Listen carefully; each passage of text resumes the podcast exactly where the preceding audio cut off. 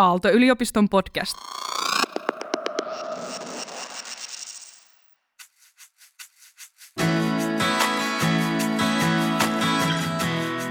Se, että jos joku ottaa riskin ja laittaa rahaa, niin se pitää saada siitä korvaus. Ja samalla tavalla joka ikinen työntekijä ottaa riskin menemällä johonkin firmaan duuniin. Ehkä tämä on hyvä esimerkki siitä, että me tarvitaan regulaatiota kuitenkin moniin asioihin. Et se on lopulta se tapa, miten me yhdessä päätetään siitä, miten yhteiskunta toimii.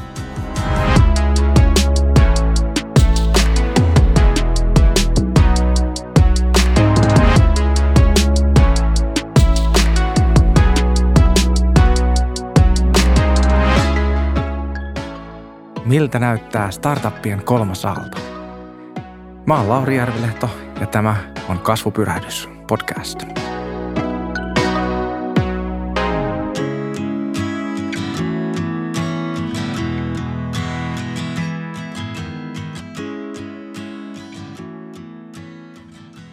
Tervetuloa Kasvupyrähdys-podcastiin. Meillä on tänään vieraana Mari Holopainen, vihreiden kansan edustaja ja eduskunnan startup-ryhmän varapuheenjohtaja. Tervetuloa. Kiitos kutsusta. Ja toisena vieraana meillä on Muafaka Ahmed, sarjayrittäjä, enkelisijoittaja ja yleisestikin tällainen startup-kentän suomalainen suuri vaikuttaja. Tervetuloa. Kiitos. Meillä on tänään aiheena tämmöinen vähän ehkä ei niin kovin tyypillinen käsite pari.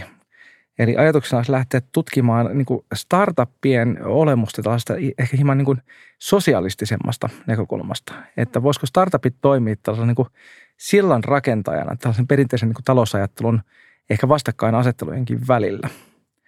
Ja jos me katsotaan niin kuin tavallaan, että mistä me lähdettäisiin niin kuin perkaamaan tätä, niin yksi aika kiinnostava kysymys liittyy omistajuuteen. Eli perinteisesti niin ajatellaan, että erikin omistajuusyrityksissä niin, niin kohdistuu tällaisiin jo – niin kuin, tai varakkaat ihmiset omistavat siivun yrityksestä ja sitten pyrkivät sitä kautta niin kasvattamaan sitä omaa omistustaan. Mutta startup-kentällä tämä ei ehkä aina ihan toimi ihan samalla tavalla. Niin tota, mites Muafak, sä oot, kuinka monessa yrityksessä sä oot nyt sijoittanut tällä hetkellä? Erilaisten kuvioiden kautta noin sadassa. Noin sadassa. Niin miten sä koet niin kuin tavallaan, että miten tämä omistajuus sun mielestä niin kuin määrittyy startup-kentällä ja onko siinä sun mielestä jotain merkittäviä laadullisia tai määrällisiä eroja suhteessa sen perinteisempään omistamiseen? Joo, mun mielestä siis kaikissa tai 99 prosentissa niistä firmoista, missä mä oon mukana, niin jokainen omistaa jotain. Siis joka ikisellä työntekijällä on joko osakkeita tai optioita, jotka siis oikeuttaa myöhemmin omistajuuteen. Ja mun mielestä näin pitääkin olla. Minkä takia näin pitää olla? Että minkä takia siis ei, ei riitä, että vaan ikään kuin nämä vaikka yritykseen niin kuin kylmää käteistä sijoittaneet henkilöt niin kuin omistaa? Mä siis ehkä taustana sanotaan se, että mä oon siis lukenut filosofia aikoinaan koulusta mm. yliopistossa – pääaine, teoreettisesti filosofian pääaineena ja 19 muuta ainetta Helsingin yliopistossa, kiitos akateemisen vapauden, niin tota, mä sisäistin aika nuorena Marksin oppeja, mutta ehkä sille pienellä twistillä, ehkä jos Marx yleisesti kai tulkitaan tai sosialismi niin, että valtio omistaa ne yritykset ja tuotantovälineet. Mä taas sisäistin sen pikemminkin niin, että mä haluan olla itse omalla tavallani. Siis kaikki firmat, missä mä oon aina ollut mukana, siis jos mä oon perustanut niitä – niin mä oon aina ollut omistajana niissä. Ja samoin, mihin mä sijoitan, niin mä haluan, että kaikki muutkin omistajia niissä. Koska se on oikeastaan tapa, millä, jos nyt menee siihen Marksiin hetkeksi, niin siis Marksin ideahan on siis se, että työläinen tekee duunia ja sitten siitä muodostuu myös lisäarvo ja, ja kapitalisti sika ottaa siitä sen, näin se yleensä tulkitaan, sen lisäarvon, mitä se ikään kuin se työläinen jää paitsi. Mutta jos tämä käännetäänkin ympäri ja tota, työläiset tai eli ne työntekijät vaikkapa niin startupeissa omistaa – sen yrityksen tai ainakin osan siitä, niin heistähän tulee siis kapitalisteja. Eli he omistavat osan siitä ja kaikesta hyvästä ja siitä lisäarvosta, mikä se kehittää. Mun mielestä se on hirveän niin kuin luonteva ajatus. Mä en oikeastaan ymmärrä, miksi sitä ei voisi tehdä universaalimminkin. Mutta mun mielestä se ero siinä on siis huomattava ero semmoiseen niin perinteiseen sosialismiin on se, että ei ole niin, että joku valtio tai joku muu tämmöinen yhteiskunta, semmoinen kasvuton möhkö omistaisi ne, koska se on mun mielestä hyvin erityyppinen skenaario kuin se, että ne työntekijät, jotka oikeasti luo sen lisäarvon, että he omistaisivat sen.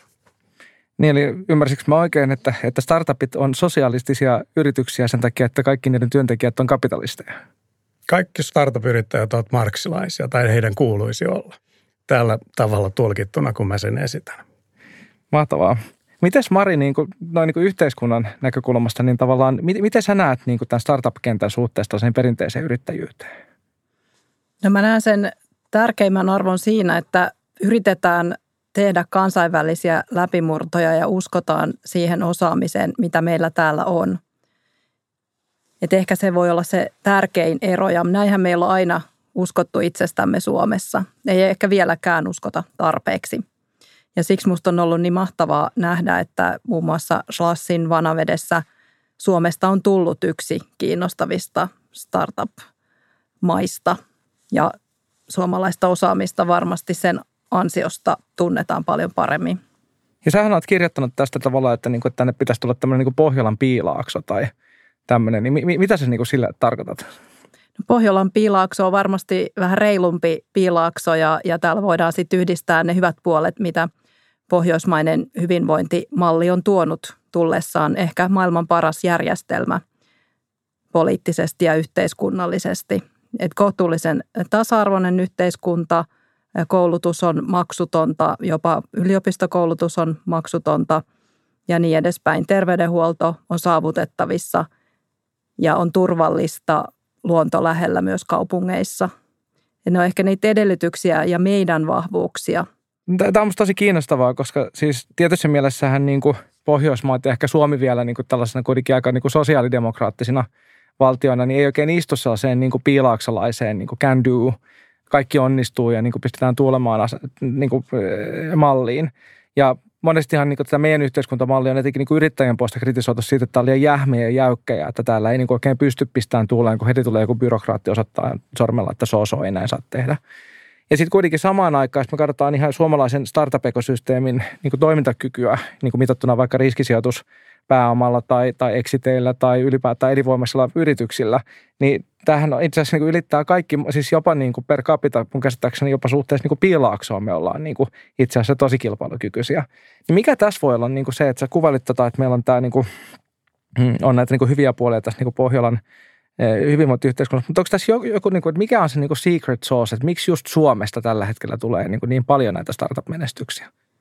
Tämä on tosi hyvä kysymys ja, ja itse asiassa sulla voi olla siihen paremminkin ajatuksia, kun tunnet kentän, että et, et minkä takia ja, ja miksi. Mutta et ehkä itse ajattelen, että niin päätöksenteon ja politiikan näkökulmasta niiden edellytysten tarjoaminen on kaikkein keskeisintä.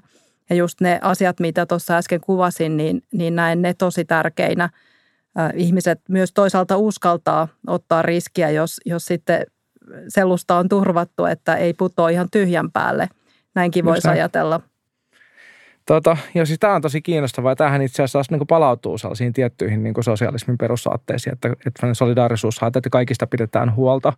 Ja niin kuin tietyssä mielessähän niin kuin ehkä tämä, tämä, tämä sun kuvaama tilannehan on semmoinen, että ollaanko niin lähestymässä jopa sellaista niin kuin mahdollisuutta, että jos me nyt ei sössitä tätä ihan totaalisesti, me voitaisiin saada niin best of both worlds skenaario aikaiseksi. Eli ylläpitämällä näitä niin kuin hyviä puolia tästä hyvinvointiyhteiskunnasta, mutta sitten myöskin luomalla niitä niin kuin kasvun ja niitä sellaisen can do niin kuin tavallaan asenteen niin kuin niitä, niitä pyrähtymismahdollisuuksia, niin itse asiassa kaikki jääkin niin kuin loppujen lopuksi voiton puolelle. Miten sä niin kuin, tavallaan, sulla on ollut niin paljon niitä keissejä kokemuksia, niin mitkä on ollut sun mielestä sellaisia niin kuin suurimpia onnistumisia niin kuin suhteessa tähän niin kuin, tavallaan kaikkien hyötymisajatukseen vaikka sun portfoliossa? Öö, mä katsoisin sitä ehkä pikemminkin niin päin, että siis sen sijaan, että luettelee jotain yksittäisiä firmoja, niin mun mielestä se, mikä tota Suomessa on hienointa, on siis se, että Suomi on kehittynyt kaikkein parhaiten kriisien kautta. Aina kun on mennyt ihan päin hemmettiä, niin sitten vähän ajan päästä mennään niin oikeasti aika hyvin. Ja siis toinen maailmansota nyt on niin kuin hyvä esimerkki siitä, että sen niin kuin teollisuus lähti, tai niin kuin agraari yhteiskunnasta siirrytään nopeasti niin teollistuneeseen yhteiskuntaan, ja sen voi kuvata monella tavalla, mutta kuitenkin se oli mun mielestä aika niin kuin, niin kuin historiallisesti varmaan hienoa aikaa 50, 60, 70-luvulla, kun tota BKT nousi ja Suomi siirtyi käytännössä niin kuin agraarista länsimaiseksi teollisuusmaaksi. Sitten tuli tota 2008 finanssikriisi, joka on siis käytännössä siis tämän meidän nykyisen startup-ekosysteemin niin kuin synnyttäjä. Ja siinä siis se, mitä siellä tapahtuu siis käytännössä, oli se, että kun nuoret fiksut ja kunnianhimoiset opiskelijat aikaisemmin halusivat mennä isoihin firmoihin duuniin, joko Nokia tai ABB tai joku tämmöinen, tai sitten ne halusivat mennä pankkeihin – tai sitten haluaisi mennä konsultiksi jonnekin Lontooseen tai jotain tämmöistä. McKinsey tai Boston Consulting tai tämmöinen. Sitten yhtäkkiä tulee finanssikriisi, niin muutamia asioita huomataan. Ensinnäkin, että se, se, niin kuin se mielletty tai koettu riski startupin ja niin sanotun turvallisen työpaikan välillä on niin kuin sekani erilainen. Aikaisemmin siis esimerkiksi mä tiedän kauppiksen rahoituksen proffat, tai ainakin yksi niistä on aloittanut luentonsa aina sillä tavalla, aikaisemmin kertoi, kuinka ei kannata perustaa omaa yritystä, koska ne tulee ainakin menee nurin. Ja se näytti tilastoja ja kaikki, ja ihmiset oli hyvin peloissaan siitä. Mutta sitten kun 2008 tuli, niin huomasin, että niinku, se on ihan yhtä hyvin saada kenkää sieltä Nokialta. Sitten pankit ei ollut kauhean kovassa huudossa. Ja sitten se, että niin kuin konsulttifirmat, mä tiedän, että joku suuttuu tästä, mutta siis se, että ihmiset rupesivat kysymään itseltään, että miksi tehdä 80 tuntia viikossa PowerPointteja ja Exceleitä sellaisilla asiakkailla, joita ei arvosta. Ja, ja tota, se johti siihen siis tämmöisen Aalto ES, eli Aalto Entrepreneurship Society, eli yhdistyksen perustamiseen. Se on Kristo Ovaska ja muutamia muita. Myöhemmin tuli Miki Kuusi ja tämän tyyppisiä hahmoja siihen mukaan. Ja sitten oli siis käytännössä käsittääkseni Euroopan suurin, ellei maailman suurin opiskelijayrittäjyysyhteisö. Täysin ruohonjuuritasolta, ilman mitään ulkopuolista ohjausta, ellei markkinoiden näkymäntä kättä ajatella vaikuttavan siinä, että tuli finanssikriisi. Mutta siis sen kriisin kautta ihmiset huomasivat, että voisi tehdä jotain fiksumpaa. Ja sitten ne lähti niin kuin käymään piilaaksossa ja sitten rupesi perustaa firmoja ja niin kuin muutaman mutkan kautta me ollaan nyt tässä. Ja se on mun mielestä niin kuin huikea menestys, mitä niin kuin, mi, miten mä summaisin tämän. Eli siis meillä ei ollut, niin ehkä jos vielä niin kuvaa tarkemmista tilannetta vuonna 2008 ja sitä ennen, meillä ei ollut pääomasijoittajia, meillä ei ollut siis startup-yrittäjiä, meillä ei ollut sarjayrittäjien perinnettä, meillä ei ollut oikeastaan mitään. Siis tämä oli täysin tyhjä umpio. Ja se on kyllä hillitön tarina ja mieletön usko ollut siellä taustalla ja, ja joku on mennyt täysin oikein ja nappiin. se on siis pari asiaa. Yksi on siis se, että se on täydellinen anarkia, ei ollut millään tavalla ulkoapäin ohjattua tai ylhäältä päin, ja sitten ei ollut mitään menetettävää. Eikö tämä itse asiassa tämä, niin tämä kriisien kautta kehittyminen on sekin niin kuin itse asiassa aika marksilainen ajatus ainakin, muistaakseni. Se on dialektiikka. Niin. Teesis, antiteesi ja synteesi. Kyllä. Ja tota, mutta jos vielä niin palataan siihen, että siis, että koska nythän meillä on syntynyt siis just tämä esimerkiksi tämä startupien niin sanottu kolmas aalto, niin sehän perustuu siihen ajatukseen, että meillä on nyt syntynyt sellainen kokonainen sukupolvi tällaisia niin menestyneitä suomalaisia startup-yrittäjiä, jotka on tehnyt ison exitin ja tienannut siitä sitten miljoonia tai kymmeniä miljoonia tai satoja miljoonia. Ja he sitten on itse asiassa lähtenyt sijoittamaan takaisin sitä omaa pääomaansa niin kuin näihin kasvuyrityksiin. Ja sitä kautta on niin kuin mahdollistanut ei pelkästään sen, että siellä on sitä, niin kuin sä sanoit tuossa alussa, sitä vaan rahaa lainausmerkeissä, vaan myöskin sitä, että siellä on sellaista fiksua rahaa, joka tulee sijoittajilta, jotka on itse mennyt sen tavallaan rytinän läpi ja päässyt maaliin siitä. Mutta edelleenkin tämä niinku tavallaan musta kiinnostava niinku jännitteisyys tässä on se, että kukaanhan ei pakota esimerkiksi niinku startup-yrittäjää jakamaan optiota työntekijöille tai muuta. Ja enemmänkin on niinku syntynyt taas niinku ehkä Suomessa semmoinen niinku aika vahva niin kuin drive, että osittain liittyen näihin niin kuin startuppien niin kuin taloudellisiin lainalaisuuksiin ja motivaatiotekijöihin esimerkiksi siihen, että monesti ei ole vaikka varaa maksaa kilpailukykyistä palkkaa sen Nokian kanssa – niin siitä on syntynyt tämä, niin kuin, vaikka esimerkiksi piilaaksossa niin kuin on hyvin tyypillistä se, että annetaan optioita just sen takia, että muuten kaikki menee Googlelle töihin. Mutta sitten ehkä Suomessa niin tuntuu, että monissa keskusteluissa, ainakin missä mä oon ollut mukana, niin korostuu se, että se optio ei ole pelkästään vaan se, että se on niin kilpailuvaltti tai niin kuin ikään kuin, niin kuin markkinaehtoinen työkalu, vaan siellä on joku niin syvempikin niin tavallaan niin ajatus taustalla siitä, että, että ihmisten oikeasti pitäisi omistaa niitä yrityksiä, missä ne työskentelee. Niin mitä mieltä te olette tästä näin? Pitäisikö näin olla sitten niin universaalimmin vai onko tämä tämmöinen söpöpikku startup-kentän niin omituisuus? Musta se olisi hienoa, että jos työntekijät omistaisi yrityksiä myös muualla kuin startup-kentällä. Ja siitä olisi varmasti hyötyä. Ehkä Suomessa on aika vähän työntekijöiden edustusta organisaatioiden johdossa ylipäätään. Ja, ja tämä näkyy niin kuin meilläkin Helsingin kaupungilla, että, että me ollaan niin kuin päättäjinä, luottamushenkilöinä usein kuulemassa sitä versiota tapahtumista, jonka johto kertoo, mutta hirveän kapea kulttuuri on ihmisten osallistamisessa tai siinä, että kuullaan sieltä työntekijöiltä asti, jotka itse asiassa usein tietää parhaiten, että, että mikä siellä toimii tai ei toimi. Ja, oli kyseessä mun mielestä ihan mikä tahansa organisaatio, siis voi olla myös voittoa tavoittelematon kaupunkiorganisaatio, niin, niin kannattaisi ottaa paljon vahvemmin mukaan työntekijät. Ja totta kai sitten, jos on kyseessä yritys, joka tuottaa voittoa, niin uskon, että ihmiset saa sitoutettua sitä kautta paljon paremmin mukaan, jos he ovat omistajina myös.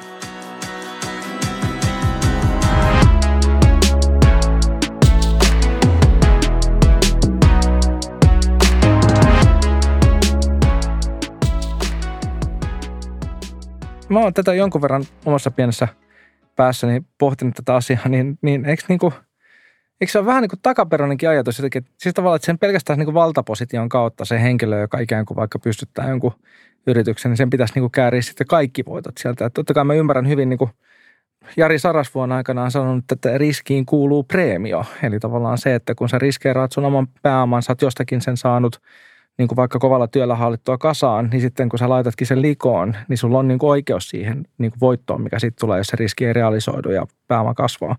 Ja tämä pitää ilman muuta täysin paikkansa, koska eikö niin muutenhan kukaan ei sijoittaisi niin kuin todennäköisesti mihinkään, jolle jotain niin kuin sitten tällaista ideologista taustaa siellä.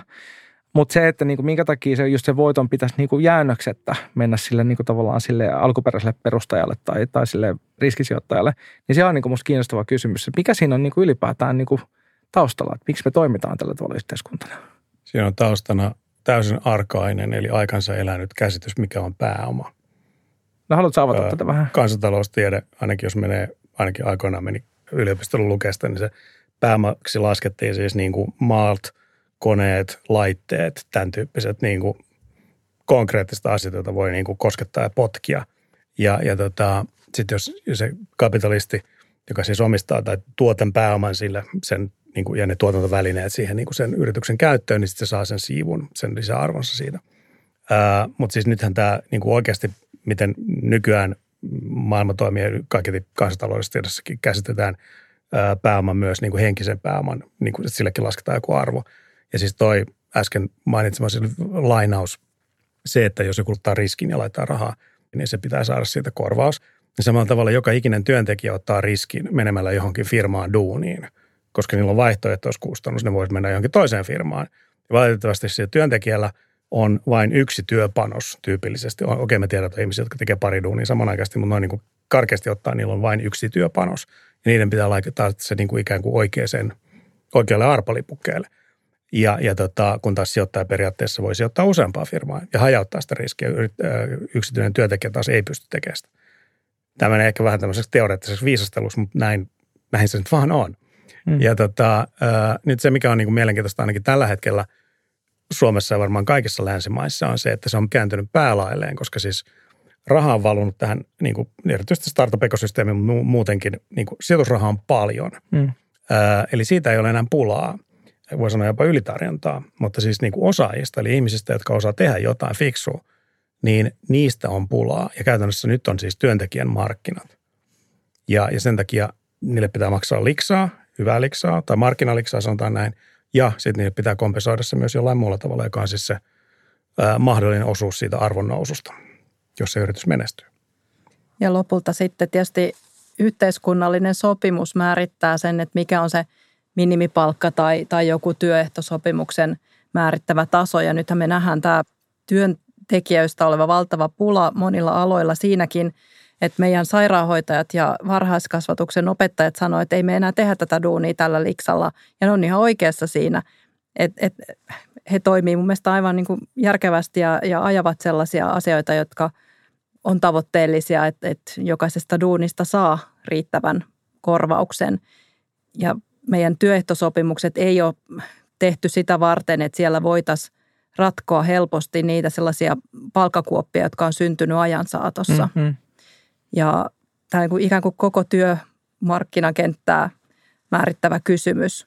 Ja siinä voisi ajatella, että, että, että totta kai niin kuin joku raja varmaan tulee silleen, että mikä on kohtuullista. Ja voi ajatella, että Suomessa niin kuin vielä on moni asia on kohtuullista ja, ja niin kuin varallisuus ei ole sillä tavoin jakantunut, että se olisi vain harvoilla, mutta totta kai painopiste on aika hurja ja Yhdysvalloissa se näkee paljon selkeämmin, että millainen yhteiskunta on, jossa varallisuus todellakin keskittyy harvoille ja, ja myöskin se varallisuuden myötä sitten poliittinen valta on aika vahvaa. Ja no Elon Musk nyt yksi tietysti hyvin niin kuin extreme esimerkki tästä, että, että kuinka harvoille se varallisuus voi – voi keskittyä, eikä se välttämättä ole niin kuin loppupeleissä sitten hyvä asia tämän yhteiskunnan kannalta. Sä mainitsit aikaisemmin, että niin kuin ikään kuin perinteisissä yrityksissä siinä on niin kuin se omistus ei ole samalla tavalla jakautunut kuin startupissa, mutta siis jos sitä laventaa sitä katsontakulmaa sille, että tota, kuka ne yritykset oikeasti omistaa, niin ää, jos ne on julkisesti listattuja pörssissä, se on aika laajalle hajautunut se omistus. Iso osa, esimerkiksi jos katsoo Suomen pörssin, mulla ei mitään tilastoa, mutta varmaan jostain voi tota, hakea. Suurimmat sijoittajat Suomessa ovat Keva, Ilmarinen, Varma. Eli siis kaikkien meidän eläkerahaa. Oletetaan, että joskus on ollut duunis jossain. Ja sitten jos katsoo niin kuin maailmalla, missä se on erilaisia eläkejärjestelmiä, mutta kuitenkin, niin esimerkiksi joku BlackRock, joka on yksi maailman suurimpia, eli suurin varahoitaja, niin eihän se ole siis jonkun sellaisen kasvattaman kapitalistin sijaan rahaa pelkästään, vaan se on kaikkien meidän yhteistä rahaa. Miten sitä onkaan sitten hallinnoitu. Mun mielestä isoin ongelma tässä on siis se, että ihmiset ei niin kuin kiinnitä huomiota tai ne ei välitä tai niitä ei kiinnosta tai ne kuvittelee, että ne ei ymmärrä tai niiden ei kuulu ymmärtää, miten niiden rahaa manageerataan. Kyllä, mutta sitten kaikilla ei ole sitä luksusta, että niillä on rahaa, jota managerataan. Että ehkä just niin kuin sanoin, niin Suomessa tällaista niin kuin haastetta ei ole siinä määrin kuin vaikka Yhdysvalloissa, mutta että sen takia tietysti niin kuin olisi hyvä pohtia, että, että millainen yhteiskuntamalli toimii ja, ja miksi me on päädytty siihen, että, että varallisuus on äärimmäisen epätasaisesti jakautunut maailmassa. Että eihän se startupeista johdu, tämä on ollut aikaisemmin tämä tilanne jo, mutta, mutta että joka tapauksessa se on se maailma, missä me eletään. Että, että meillä on kuitenkin niin suuri osuus maailman ihmisistä, jotka elää siellä köyhyysrajan alapuolella. Että ei varallisuus ole jakautunut oikeudenmukaisesti, eikä myöskään, jos ajatellaan taas päästöjä, niin me hyvinvoivat ihmiset myöskin tuotetaan niistä päästöistä suurin osa. Mm. Ja, ja sitten ehkä niin kuin, vaikka teemme jotain hyviä, hyviä päätöksiä kompensoimme, niin, niin se meidän hiilijalanjälki on, on kuitenkin – korkeampi ja yleensä menee myös sen varallisuuden mukaan sitä korkeammaksi, mitä, mitä enemmän varallisuutta on.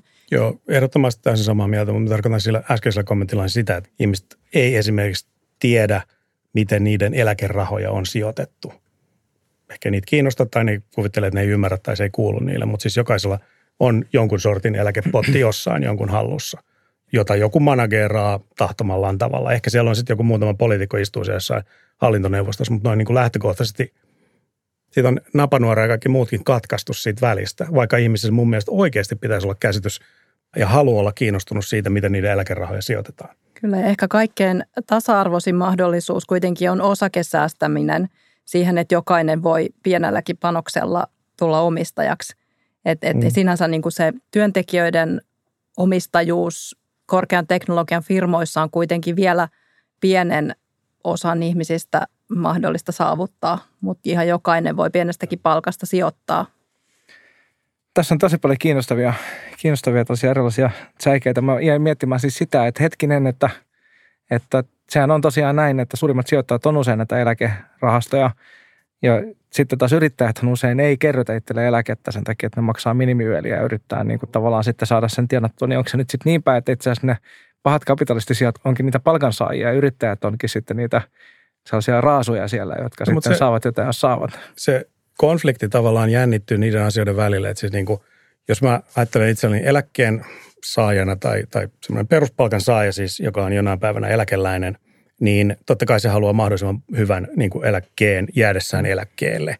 Joten se olettaa, että sen tulevaa eläkettä hoidetaan niin hyvin ja sitä rahaa, minkä hän on niin kuin okei, mä yksinkertaistan Suomen eläkejärjestelmä vähän erinäköinen, mutta kuitenkin ihmisillä on se illuusio, että ne säästää eläkettä varten, eikä niin, että ne maksaisi jonkun nykyään eläkkeellä. Mutta, mutta oletaan, että mä säästän sitä omaa eläkettäni. Niin silloin mä haluaisin tietysti, että joku hoitaa se niin hyvin, että mä saisin parhaan mahdollisen tuoton. No sitten jos multa nyt sit oikeasti kysyttäisiin, että tota, oot valmis tilkimään sun tulevasta eläkkeestä, jos se raha sijoitetaan pienemmällä tuotolla johonkin eettisesti niin kuin parempaan juttuun. Niin jos tästä nyt järjestettäisiin jonkunnäköisiä äänestyksiä tai tämmöisiä, niin mä luulen, että aika moni ei olisi välttämättä halukas tinkimään olemasta tulevasta eläkkeestä sen takia, että johonkin parempaan tai vähäpäästöisempään tai johonkin muuhun sijoitettaisiin. Ei ole, ei ole. Se on näin, kun jos ajattelee, että, että ketä ihmiset äänestää, niin, niin vähemmistössä on vielä ne puolueet, jotka ajaa päästöjen vähentämistä sellaisella nopeudella, että, että se ratkaisisi ilmastokriisin suhteellisen ajoissa, jos enää voidaan puhua siitä, että ollaan ajoissa.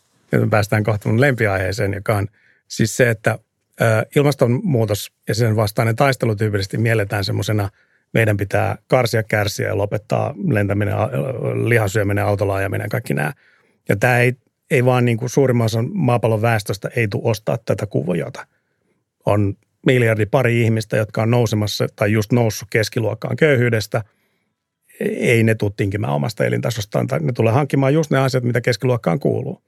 Pihvejä lentoja Pariisiin tai Floridaan ja oma auto, ilmastointilaite, mitä siihen sitten kuuluukaan keskiluokkaan. Ja tota, sitten jostain summaa näin, että uutta ostovoimaa tulee sitten semmoinen per kärsä semmoinen, sanotaan 10 000 dollaria vuodessa, jos ajattelee, että se on keskiluokka. Ja se kerrotaan miljardilta tai kahdella, niin sitten tulee aika iso luku. Tämä on nyt siis uutta ostovoimaa, joka tulee niin kuin globaalisti tähän järjestelmään.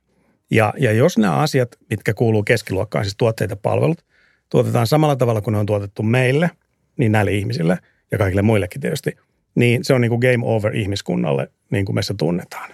Mutta jos ne tuotetaan jollain fiksummalla tavalla, kestävällä tavalla, niin se on, mä väitän, tämän planeetan yksi suurimmista niin kuin mahdollisuuksista niin kuin muovata yhteiskuntaa, teollisuutta ja sitä, miten asioita tuotetaan. Ja joku voi tehdä sillä ihan hillittömästi rahaa myös. Ja se on ihan totta, että pitää tehdä fiksummin, mutta sitten myös täytyy vähentää kulutusta monessa yhteydessä, koska sit meillä ei vaan ole niitä luonnonvaroja siihen ja niitä lopulta tarvitaan aika moneen asiaan. Et, et kestävällä tavalla me ei voida jatkaa luonnonvarojen kulutusta tällä tahdilla, eikä silläkään tahdilla, jota kuvasit, että moni, moni keskiluokkaistuu. Mutta se on niinku todella iso haaste, ratkaisematon vielä osittain. Ja, ja miten saadaan ihmiset messiin tähän. Mä, mä en tiedä, onko se sitten vasta, kun me nähdään ne todella karut seuraukset itse, niin ihmiset on valmiita toimimaan. Sitten on vähän liian myöhäistä. Niin. Mm. Niin. Joo, ei, siis niin, en, mä tiedä. Siis yksi iso ongelmahan on siis se, että asiat ei ole hinnoiteltu oikein. Mm, kyllä. Eli siis niin kuin saa elää kuin sikapellossa ja saastuttaa ja, ja tota, no, käyttää näin. luonnonvaroja ilman, että sillä olisi oikea hinta. Eli että siinäkin, jos, jos asiat olisi niin kuin oikein hinnoiteltu, niin me oltaisiin jo ihan erinäköisessä tilanteessa.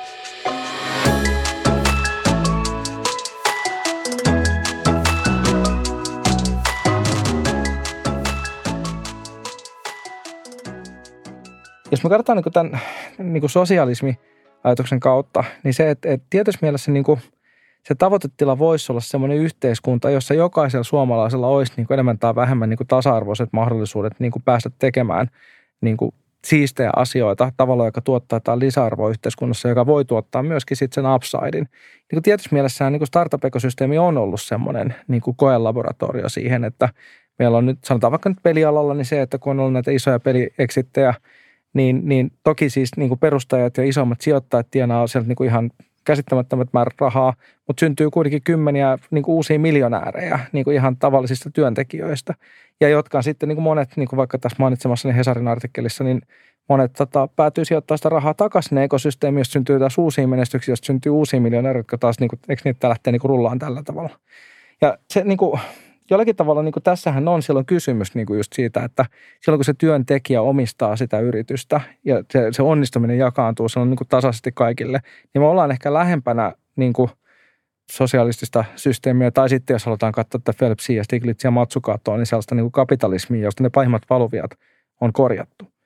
Mutta mä haluaisin yhden asian nostaa vielä keskustelun tähän niin kuin ennen kuin aletaan vetää yhteen – niin on se, että, että kun tämä on se tavallaan niin kuin se startuppien se niin kuin valoisa puoli. Ja kun puhutaan exiteistä ja me puhutaan näistä, niin sehän on aina niin kuin tavallaan enemmän tai vähemmän iloinen tilanne siinä vaiheessa.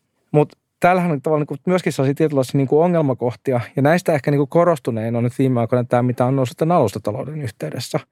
Eli se, että puhutaan siitä, että on niin miljoonia työntekijöitä, jotka ei ole minkäänlaisen työ, niin kuin suhteeseen liittyvien etujen piirissä – ei ole optioita, ei ole niin kuin mitään tällaista, että ollaanko me sitten kuitenkin itse asiassa ihan takaisin siellä niin kuin kommunistisen manifeston niin kuin porvarit versus proletariaattitilanteessa niin kuin tämän alustatalouden kautta. Ja, ja niin kuin, miten te näette tämän niin kuin tavallaan, että kuinka iso ongelma tämä on suhteessa koko startup-kenttään? Että onko tämä enemmän tämmöinen niin kuin yksittäinen valuvika, joka täytyy korjata, vaan onko kyse jostain niin kuin syvällisemmästä startup-yrittäjyyteen liittyvästä haasteesta?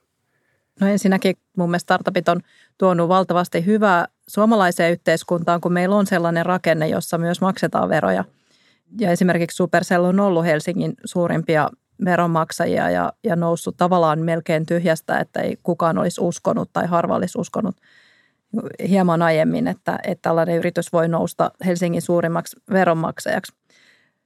Ja sen lisäksi, niin kuin säkin puhuit Muafak siitä, että, että täytyy investoida koulutukseen ja perustutkimukseen, niin nämä on mun mielestä myös sellaisia itse asiassa aika uusia avauksia yritysten puolelta, joita tuodaan päättäjille, että et näihin meidän kannattaa investoida, koska sitten ehkä niin kuin on myös ollut sellaista talouspoliittista loppausta, että, että pitäisi saada vaikka palkkoja alennettua, koska muuten ei, ei tehdas pyöri, niin, niin se on just tämä startuppien hienous ikään kuin tässä meidän yhteiskuntamallissa, että se, se vie eteenpäin ja, ja ajatellaan, että, että kyllä niitä palkkojakin on sitten varaa maksaa, kun, kun meillä on, on sellaisia yrityksiä, jotka on kansainvälisesti kilpailukykyisiä. Ja sitten alustatalous on toki sellainen, mihin niin kuin tietyllä lailla osittain ainakin regulaation kannalta uusi malli, johon nyt EUnkin puolelta ollaan tuomassa niin kuin uusia ehdotuksia direktiivi alustatalouden työntekijöiden oikeuksien suojelemiseksi, että sekin toimii reiluilla pelisäännöillä. Mun mielestä ainakin alustatalouden työntekijät on samalla tavalla työntekijöitä kuin mitkä tahansa muut kieltä. Ihan samalla tavalla niille kuuluu ne samat edut kuin työntekijöillä jossain. En mä näe niin kuin siinä suurta eroa, e, varsinkin semmoisessa tilanteessa, missä siis – se on niin kuin tavallaan keinotekoista tulkita ne yrittäjiksi. Mä oon ollut koko ikäni yrittäjä, mä en koskaan hakenut duunia, mä oon aina luonut oman työpaikkani, mutta mä en ole siis varakkaasta perheestä. Meillä on aina arvostettu koulutusta ja itsensä kouluttamista ja kehittämistä perheessä. Mutta siis se, että tota, mulla on aina ollut sellainen fiilis, että mulla on niin kuin mahdollisuuksia. Siis niin kuin, että jos mä oon ollut freelancerina urani alkuaikoina, niin mulla on niin kuin monta asiakasta, mä pystyn valitsemaan. Mulla oli semmoinen jonkunnäköinen vapauden illuusio. Ää, mutta tota, jos on sellaisessa tilanteessa, että siis on joko duuni tai ei ole duuni ja on semmoinen niin aika monopolistinen ostajatilanne, siis sen, sen, että sä voit myydä vain tälle tai näille muutamalle, oligopolistisesti muutamalle ostajalle sitä sun työvoimaa, niin, niin se ei ole niin kuin mun mielestä niin kuin aito tilanne ja silloin heitä pitäisi kohdella työntekijöinä, mutta jos näillä ihmisillä olisi niin kuin aidommin mahdollisuuksia työllistyä moneen eri vaihtoehtoon, niin silloin ne on luonnollista nähdä myös yrittäjinä. Että siis se, se, miten sen tulkitsee, että siis niin kuin ulkomaalaisilla on tyypillisesti Suomessa on ihan vaikea työllistyä. Suosittelen lämpimästi, että vaikka se on alustatalous ja ehkä jonkun mielestä riistämistä, mutta suosittelen lämpimästi, että ottaa niin kuin aika usein tai niin usein kuin tarvii, niin Uberin tai Uberin ja juttelee niiden kuskien kanssa. Mä oon tavannut siis Aallosta valmistuneita, melkein valmiita tohtoreita ja, ja muita vastaavia, jotka ajaa niin kuin keikkataksiin, kun ei ne pääse mihinkään muuhun duuniin niin onhan se siis ihan käsittämätöntä.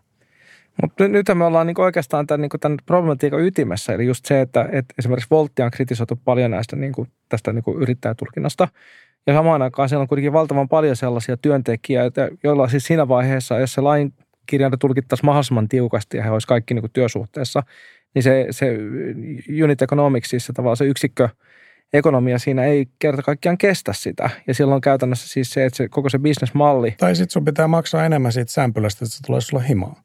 Mutta siinä taas markkinatalous potkii vastaan. Eli sit jos no ei, joku... mutta jos kaikki, siis niinku, jos kaikki on samalla viivalla ja tuotteet ja palvelut on hinnoiteltu oikein, hmm. niin tota, sitten sen sämpylän kotiinkuljetushinta on oikeasti tämä, eikä tuo. Hmm. Mutta mut siis mä vielä, vielä niin tavallaan ajan takaa siis sitä, että, että tietysti mielessä meillä on semmoinen vähän niin kuin, onko se niin kuin suomeksi munakana-ongelma, niin kuin, että tavallaan, tai suo siellä vetellä täällä, ehkä se on niin kuin suomalaisen tapa ilmaista tämä, niin, niin tavallaan siis se, että nyt jos me ajetaan tämä alasta koko toiminta, joka on se riski siinä, että sitä säännellään liikaa, niin silloin yhtäkkiä tällä Aalo lähes valmistuneella tohtorilla ei olekaan yhtäkkiä tulolähdettä missään. Ja sitten jos me annetaan ne tapahtua niin kuin tällaisena, kun se nyt tapahtuu, niin sekin on problemaattista jollakin tavalla.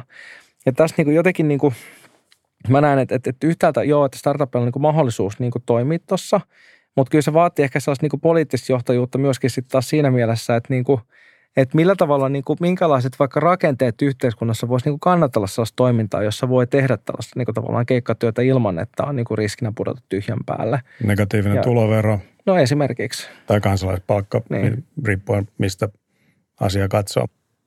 Ehkä tämä on hyvä esimerkki siitä, että, että me tarvitaan regulaatiota kuitenkin Jep. moniin asioihin. Et se on lopulta se tapa, miten me yhdessä päätetään siitä, miten yhteiskunta toimii. Ja me tarvitaan myös lainsäädäntöä alustatalouteen, joka määrittää, että minkälaiset oikeudet me halutaan niille työntekijöille mm. ja miten me saadaan riittävä lepoaika tai, tai lomat toteutumaan tai työterveys. Mm. Jos nähdään ja päätetään, että, että he ovat työntekijöitä. Ja totta kai meillä on myös tietyt – niin kuin lainalaisuudet koskee yrittäjiäkin, että, että kyllä myös niin kuin yhteiskunta tarjoaa yrittäjyydelle edellytyksiä, vaikka ne onkin aika erilaisia kuin työntekijöille, koska ajatellaan, että yrittäjä voi siitä riskistä myös tienata. Mutta siis tähän liittyy mun mielestä semmoinen niin kokonaisuuksien hahmottaminen, mitä mun mielestä ihmisten pitäisi harrastaa enemmän ja ehkä koulu tai opiskelut voisi tuoda sitä. Että siis niin kuin, just esimerkiksi samalta, että, että jos näille ihmisille maksettaisiin niin kuin parempaa palkkaa, se sämpylä maksaisi enemmän kotinkuljetettuna, mutta onko ihmiset valmiit maksaa siitä? Samalla tavalla kuin siis kaikki haluaa, että Kiina ja Intia saastuttaisi vähemmän, ja tota, erityisesti Kiina. Ja tota, sitten saman tien ne kuitenkin käy jostain gigantista verkkokaupasta ostaa sen halvimman ja. taulutelkkarin, joka on todennäköisesti tuotettu hiilivoimalla ja lapsityövoimalla ja mitä kaikkea muuta. Mä vähän kärjestän. Ja sitten kuitenkin ollaan hirveästi huolissaan jonkun kiinalaisen tehtaan niin kuin ihmisoikeuksista. Siis ei ole päätääkään häntää, kun ei hahmoteta kokonaisuutta. Jep. Mutta tässähän me ollaan nyt taas, me palataan siihen, mikä se oli sun aikaisempi argumentti ilmastonmuutoksen kohdalla, se, että ei ihmiset tule muuttamaan tätä käyttäytymismallia. Ei eikä ne tule maksamaan sitä kalliimpaa sämpylää, jos halvempi on tarjolla, eikä ne tule ostamaan sitä kalliimpaa televisiota, jos halvempi on tarjolla. Jolloin sitten taas niin se regulaatio on kai niin ainoa tapa vaikuttaa siihen, ja siis ennen kaikkea näin niin ulkoisvaikutuksien niin hinnoitteleminen oikein. Ja sitten tietysti me avataan sitten semmoinen vyyhti kaikkeen niin tavallaan kansainvälisen – niin kuin markkinatalouden lainalaisuuksia ja muita, joka niin kuin ainakaan meikäläisellä ei enää ammattitaitoa riitä niin kuin ymmärtämään kaikki niitä lainalaisuuksia siellä. Mutta mut jollakin tavalla niin kuin se, että, että mä näen, että meillä on niin kuin paljon niin kuin mahdollisuuksia tässä niin kuin tavallaan nimenomaan tässä startup-ekosysteemissä, ei silleen, että se on joku sellainen hopealuote, joka niin kuin maagisesti ratkaisee kaiken, me voidaan vaan nojalla taaksepäin ja nauttia kyytiä tilalla niitä halpoja sämpylöitä, vaan, vaan se, että siellä on olemassa sellaista niin kuin uutta brain poweria – ja sitä uutta, niin kuin esimerkiksi sanotaan vaikka meidän opiskelijat lähes universaalisti niin kuin haluaisi lähteä perustamaan enemmänkin firmoja, jotka ratkoo näitä visasia pulmia kuin firmoja, jotka vaikka nyt liittyy siihen sämpylän kuljettamiseen tai muuta. Ja siinä mielessä niin kuin mun mielestä niin kuin ennen kaikkea tämän keskustelun ylläpitäminen ja näin näkökulmien hakeminen ja siis nimenomaan tämän, niin kuin tämän startup-kentän ja perinteisen yrityskentän ja poliittisen kentän niin kuin vuorovaikutus on tosi tärkeää, jotta me saadaan sitä niin kuin ymmärrystä sinne ja sitten ehkä just se, niin kuin mä tykkään sen takia siitä Talebin mallista tosi paljon, koska niin kuin se antaa meille niin mahdollisuuden myöskin siihen, että meidän ei tarvitse lähteä sellaisen niin kärkevään vastakkainasetteluun sen niin status quo kanssa, mikä on se ehkä tyypillinen tapa ajatella, että tämä on niin väärää ja meillä on oikea. Vaan me voidaan ajatella enemmän silleen, että, että jos tahtotila on kuitenkin niin luoda yhteiskunta, jossa kaikilla olisi oikeasti hyvä olla ja mahdollisuus tehdä ja mahdollisuus kasvaa ja ottaa riskiä niin kuin sen mukaan, missä se oma vaikka epävarmuuden sietokyky on, niin just näin niin kuin pienien pyrähdysten ja kokeilujen kautta, niin me päästään niin kuin nopeasti eteenpäin, vaikka siellä ne monoliitit seisoakin vielä niin kuin aikansa paikoillaan. Jos me ajatellaan tällaista niin kuin eh, tulevaisuuden ihan yhteiskuntaa, mihin siis, niin kuin mind you, jos katsotaan vaikka esimerkiksi niin kuin sekä sitä keskustelua, mitä on vaikka käyty näin Kolumbian professoreiden kanssa, tai mitä tapahtuu startup ekosysteemeissä ympäri maailmaa, niin Suomessa on kyllä niin kuin aika huikeat mahdollisuudet luoda, voisi sanoa niin kuin, jopa niin kuin malliyhteiskunta tietysti mielessä. Ja mehän ollaan jo monessa mielessä siis, että tosi monethan tulee tänne ihmettelemään, että mitä te nyt oikein niin kaarta teidän veteen, kun koko ajan niin kuin asiat tuntuu toimivan aika hyvin. Niin mitä te toivotte poliittisilta päättäjiltä ja yrityksiltä ja yhteiskunnalta tulevaisuudessa? Jos nyt on tämmöinen tavallaan niin kuin olisi tämmöinen niin kuin henki pelmahtaisi tähän ja antaisi ei kolme, mutta vaan yhden toivomuksen, niin mitä te toivoisitte, niin kuin, että millä tavalla – tätä niin kuin nimenomaan että niin kuin startup-ilmiötä voisi kohottaa vielä sille seuraavalle tasolle, jotta tämä kolmas aalto nostaisi myös meidän yhteiskuntaa kokonaisuutena kohti tällaista jonkinlaista ideaalia. No mä ajattelen, että kyllä se maapallon pelastaminen on aika iso juttu ja, ja uskon, että startupeilla on, olisi siihen ja onkin paljon annettavaa. Ja sitten me voidaan ajatella, että Suomessa myös se vastuullisuus on hyvällä tasolla, että se me voidaan ottaa meidän vahvuutena ja vielä kehittää sitä eteenpäin. Ja kuten puhuttiin siitä, että, että ostetaanko halpoja tavaroita eikä välitetä siitä, mistä ne tulee, niin, niin senhän pitäisi muuttua. Et nyt me nähdään, että mitä käy, jos ostetaan halpaa venäläistä öljyä eikä välitetä, että, että miten naapurimaassa toimitaan. Ja kaikkiin kauppasopimuksiin pitää integroida paljon vahvemmin myös ihmisoikeudet ja ympäristö. Ja, ja vastuullisuuslainsäädännön pitää olla kunnianhimosta ja uskon, että, että siinä maailmassa myös suomalaiset yritykset pärjää hyvin mä oon äärimmäisen toiveikas tulevaisuuden suhteen, kun nyt meillä on syntynyt siis tämmöinen sukupolvi 25-35-vuotiaita, jotka on nähnyt sen huikean kasvun jossain startupissa, olisi sitten Volt, mä tunnen ne founderit, aivan loistavia tyyppejä. Siellä on muutenkin siis se porukka on aivan hillittömän hyvää, kunnianhimosta, osaa execute, tai siis panna asioita toimeen. Ne on tehnyt sen globaalisti, samoin Smartlissa ja, ja monissa pelifirmoissa. On, on siis – osataan tehdä asioita isosti, osataan viedä niitä maailmalle, kunnianhimon taso on aivan huikea. Ja sitten kun ihmiset ymmärtää, sisäistää sen, että rahan rajahyöty on laskeva, eli sen toisen tai kolmannen tai en tiedä kuinka monen miljoonan jälkeen, niin se ei enää tunnukaan niin kivalta, tai se seuraava miljoona ei niin kuin ehkä innosta, niin sitten nämä ihmiset toivottavasti, mä uskon, siitä on jo indikaatiota, niin rupeaa käyttää sen kaiken henkisen energiansa kapasiteettinsa niin kuin mielenkiintoisten ja merkityksellisten ongelmien ratkaisemiseen. Ja sen takia mä uskon, että planeetalla me on vielä toivoa. Kiitos Mari Holopainen, Mafak Ahmed. Mahtavaa, että päästä mukaan tänne kasvupyrähdysporiin. Kiitos paljon. Kiitos.